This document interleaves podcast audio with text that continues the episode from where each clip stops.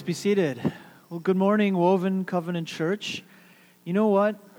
I was sitting in the back today and I was thinking to myself that I get to be the pastor of this congregation. And with gratitude um, and with love and just gratefulness, I'm really grateful this Advent season, this Christmas, coming Christmas season, to serve as the pastor, to serve as the lead pastor. Um, and to just get the opportunity to encourage you week in and week out. So here's what we're going to do. Um, the bell thing was cool, but what we're going to do now is put it on the floor. So, all children, let's put it on the floor. Don't kick them. And until the end of the service, when we sing songs again, you can pick them up. But for now, there's a little bit of overstimulation. I can sense that I feel like I'm surrounded by this constant um, ringing noise. So, uh, I'm going to keep today's sermon short but hopefully poignant. And, and with all the ringing, I'd like for us to do this. Children, can you do this? Are you able to stay? I know in my house I'm always like, be quiet. But this time, if we could really be quiet and close our eyes for 20 seconds. Can you do that? For 20 seconds so that we can still our hearts and hear the voice of Advent and hear the voice of God during this time. So close your eyes and quietly and slowly count to 20.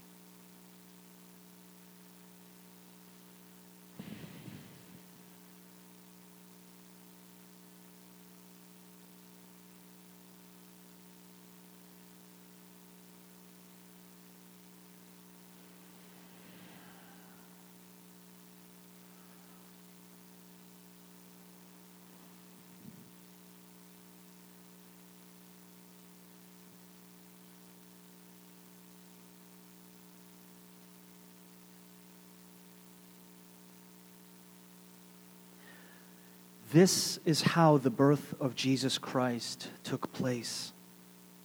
When his mother Mary had been betrothed to Joseph, before they came together, she was found to be with child by the Holy Spirit.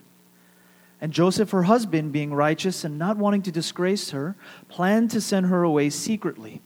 But when he considered this, behold, an angel of the Lord appeared in a dream, saying, Joseph, son of David, don't be afraid to take Mary as your wife, for the child who has been conceived in her is of the Holy Spirit. She will bear a son, and you will call his name Jesus, for he will save his people from their sins. Now, all this took place to fulfill what was spoken by the Lord through the prophet Isaiah. Behold, the virgin shall be with child and shall bear a son, and they shall call his name Emmanuel, which translated means God with us. And Joseph awake, awoke from his sleep and did as the angel commanded him, and took Mary as his wife, but kept her a virgin until she gave birth to a son, and he called his name Jesus. This passage is today's designated verse from Matthew chapter 1, verse 18 to 25. And we see that this is the story about Jesus' birth, and they decided to name him Jesus. Now, the question is why did they name him Jesus when the prophet Isaiah, in Isaiah 7, it says clearly that they will name him Emmanuel? Well, the reason they call him Jesus and not Emmanuel is because Emmanuel is not really a name. It's kind of like a nickname. It's a name, a nickname that describes who this baby is going to be. If you saw a baby and you said, Yes, that looks like a good, strong child, or that baby has a good set of lungs on her, or this child is going to amount to something wonderful, you give the child a nickname. For example, let's say I named one of you Speedy. Now, is that a real name? Not really. I think your parents wouldn't really put the name Speedy on your birth certificate. The reason you would be called speedy is why? Because you're fast. Right. It describes who you are. In the same way, Emmanuel describes who this baby is going to be. Emmanuel, like the word speedy, describes this child in three little Hebrew words. And those three little Hebrew words are El, which means God. El means God. So if you look at that word Emmanuel, those last two letters, EL, means God. Before that, you have two letters, NU, new, which means us. So you have God and us in the name, in the nickname. And in between those two nouns, you have a little preposition that describes the relationship between God and us. So let's think what's a good word to put between God and us? God on top of us? God below us? Prepositions describe temporal relationships or spatial relationships. Maybe you might say God inside of us. Does that work? God is for us. If God is for us, who can be against us? But the word and the preposition that's used here is with. Im. Im is with. Nu, us, El is God. With us, God is literally what Emmanuel means. The with us God. Now, Hebrew grammar is jumbled around. It's not God with us, but they do it a little backwards. With us, God. And those are the three words that I'm going to talk about and reflect briefly this morning. Let's start with that first word, with. Im. With. When I was about 21 years old, I was not with anybody. Um, well, I was with people, but I was not with anybody in terms uh, romantically. And I was in that feeling of not with. I met somebody named Ashley. Ironically, her last name at that time was Im. with. And she lived across the country, and every opportunity I had to fly out and be with her 3,000 miles and to be with her was really special for me because I got to be with somebody that I loved, somebody that was very special and dear to me. Every time we were not with each other, I felt the absence. This is the time of year, whether it's with a loved one or whether it's with family or whether it's just our lifestyle, that we feel keenly that sense of with. Either we feel with or this is the time of the year where we feel the pain of being not with. For some reason, Christmas amplifies that. You might feel with and the warmth. You might feel not with, alone, lonely. And this is something that's quite normal for this time of the year. In fact, there's a theological principle, I'm speaking to the grown ups here, called presence but also absence.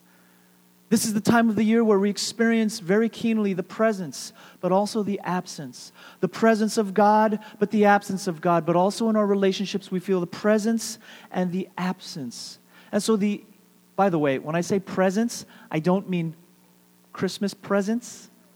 More specifically, that's presence with a C. So if you can pull up that application, here's the fill in the blank. The application is practice the presence.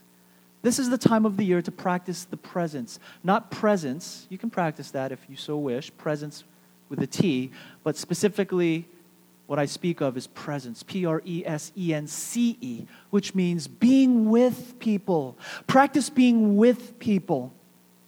Because being alone is sometimes, uh, well, it makes it feel, it makes it harder. Now, you might ask me, how do I be with people? I want to be with people. This is easier said than done. How do I be with people? And we'll talk about that at the end of today's sermon. We'll talk about that at the end. But this whole idea of being with, being with, I'll just leave it there. This is what we're talking about. Practice the presence of God. In this new year, increase your conscious contact. Commit to living in a, in a growing awareness that God is present. But not just the presence of God, practice the presence of people. Be with people. Be with people. So that's the first fill in the blank and the first application. But we move on from there. With who? Us. That's the second word. This the second word and the second part. With us. God is with us. I'm going to look at verse 18 and it says, Before Joseph and Mary came together, she was already found to be with child. So, going back to when I was first in my early 20s and I was together with Ashley, I remember one time we were in a horse carriage in Central Park around this time of the year, and it was really sweet. But imagine what it would have been like if I was like, I'm so happy to be together with you. It's just you and me. And she said, I'm sorry to tell you this. This is going to take you by surprise, but there's three of us. And I'm thinking in my mind, who is this stranger? Who is a stranger that I don't know, that's not mine, that's inside Mary's womb? Imagine Joseph's shock. Who is this alien? Who is this other? Who is this person that's not mine, that's a foreigner? Yet somehow, through life and getting the chance, just like I get to be pastor, Joseph got to be dad to this little boy, Jesus. And as he got to be dad to this little boy, eventually this little boy would become son and maybe even one day friend. This little boy, who started out as somebody totally other, somebody from somewhere else, would become one of us. One of us. Now, children, let me ask you this question. When you think of God, and by the way, the, the skit that was right on the retreat that's coming up in February, I hope all of you can make it, is going to be themed on that same superhero theme. So keep your superhero costumes. But let me ask you, as you were talking about God this morning in your skit, who is this God? Well, let me ask you what God is like. Do you think God is like us, children? No? What is he like? What are some words that would describe God? Yes? Powerful. God is powerful. What else? Zach? Almighty. Anything else? So, are you powerful and almighty? So he's not like us. And that's what we're talking about here. How can we relate to this baby Jesus if he's not like us? He's from another planet or he's from heaven. He's got superpowers. You know what God is almost like? God is almost like a doctor that has very cold hands. He's very powerful, and the doctor can heal you. The doctor whatever illness that you have, whatever sickness that you have, the doctor is 100% able to heal you. But he's scary. He's all powerful, but he's not like us. When I go to that doctor, I'm scared he's going to touch me because his hands are icy cold. So, what do you do? You say, I'm going to seek a second opinion. And so you go to another doctor who says, you, you have, you have, you have this. I know exactly what that feels like. The doctor is warm and 100% empathetic. And the doctor says, I know your pain. I know what that feels like. I'm so sorry, but I can't help you. I can't heal you. So, on the one hand, you have a doctor who is 100% able to heal you. But on the other hand, what you have is a doctor who's 100% able to understand you. What we have in Jesus is one of us, somebody who became like us, who is 100% able to heal you. This is the fill in the blank in the doctrine. 100% able to heal you, but 100% able to understand you as well. God wasn't content to be far away in a castle. He had to become like us so that he didn't just have icy hands, but so that he could fully understand each and every one of you completely. In your joys, in your sadness, in your weakness, in your strengths, to fully understand your human experience. 100% God and 100% like us. This is who God is. With us, and the third word is God. He is with he is, uh, he is with us, and He is God. And this is the third and last reflection. In verse 21, look at verse 21 now. For it is He, God, who will save His people from their sins. It is He who will save us from our sins. Any honest person not even immoral, before morality. Let's talk about a person that at least can look in the mirror and see themselves. Any honest person will see that I need saving from myself. When I'm left to my own devices, I harm myself and I harm other people. And it takes a bit of honesty. It is He who can save us from ourselves, from our sins. And it says specifically, who does He save? His people. It is He who will save His people. And so, coming back full circle to this word with, are you with or are you alone? How do we experience being with?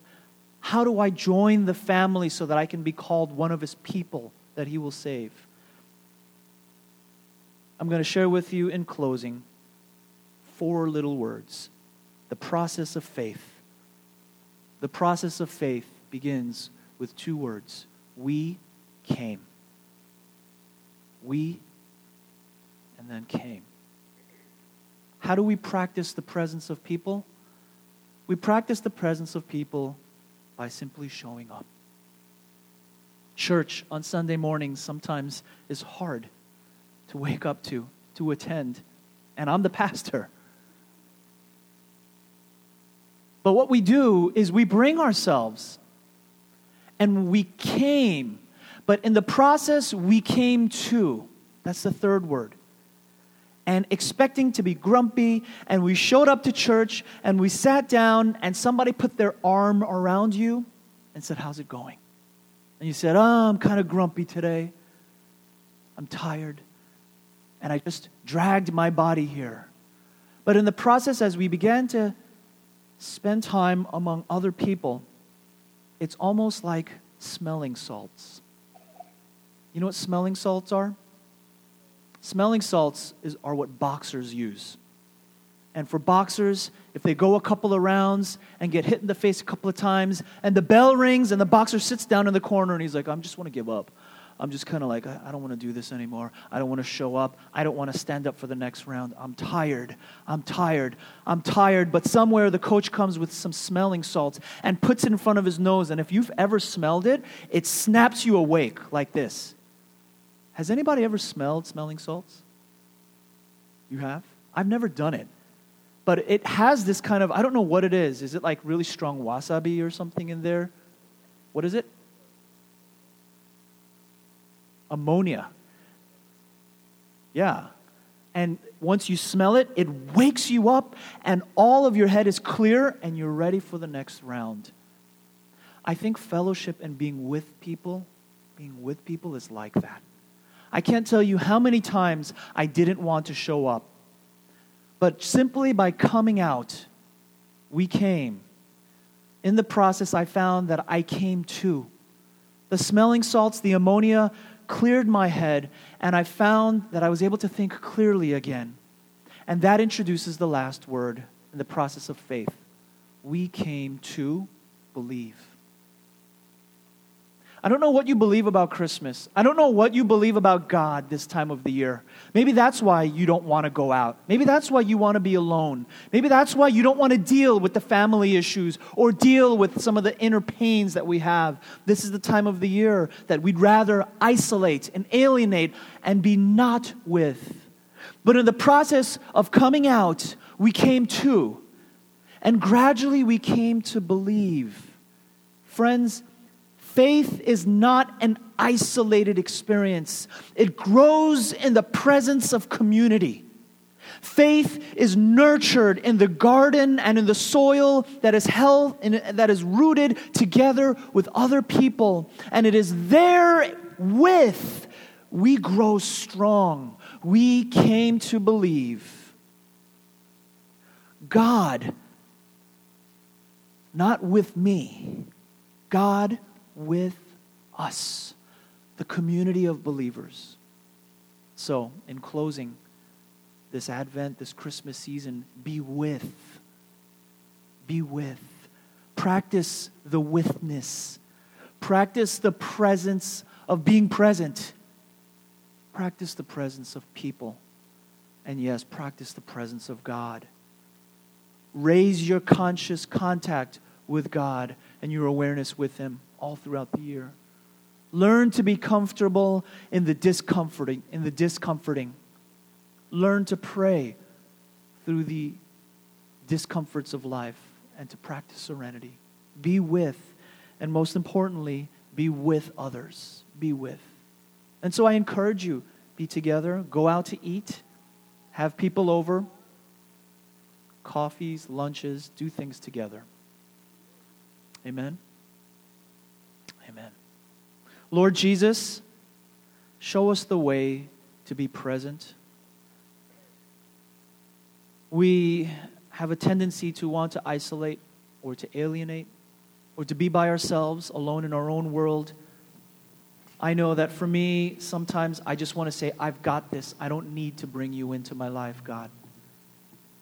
But help us, God, to let you come in by just being with other people. God with skin on is what I call it. God with skin on.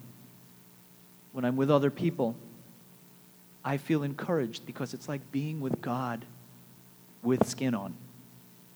Practice the presence of people because God will speak through others to you. At this time, are you struggling with loneliness? Are you struggling with a sense of absence more than presence? Is there someone you are missing this holiday season? Is there a broken relationship? Are there heart wounds that seem to come back every Christmas? Pray with me if that's the case. Holy Spirit, I invite you, come protect me. Mend my heart. Strengthen my relationships.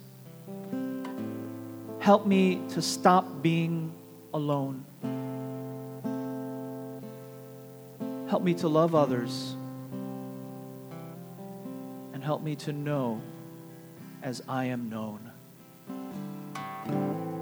Thank you. In Jesus' name, amen. This has been a Woven Church podcast. Woven Church is a multi ethnic missional church that meets in West Houston. We invite you to check us out on Sunday mornings at 10:30 a.m. To find out more, visit us online at www.wovenchurch.org. That's www.wovenchurch.org.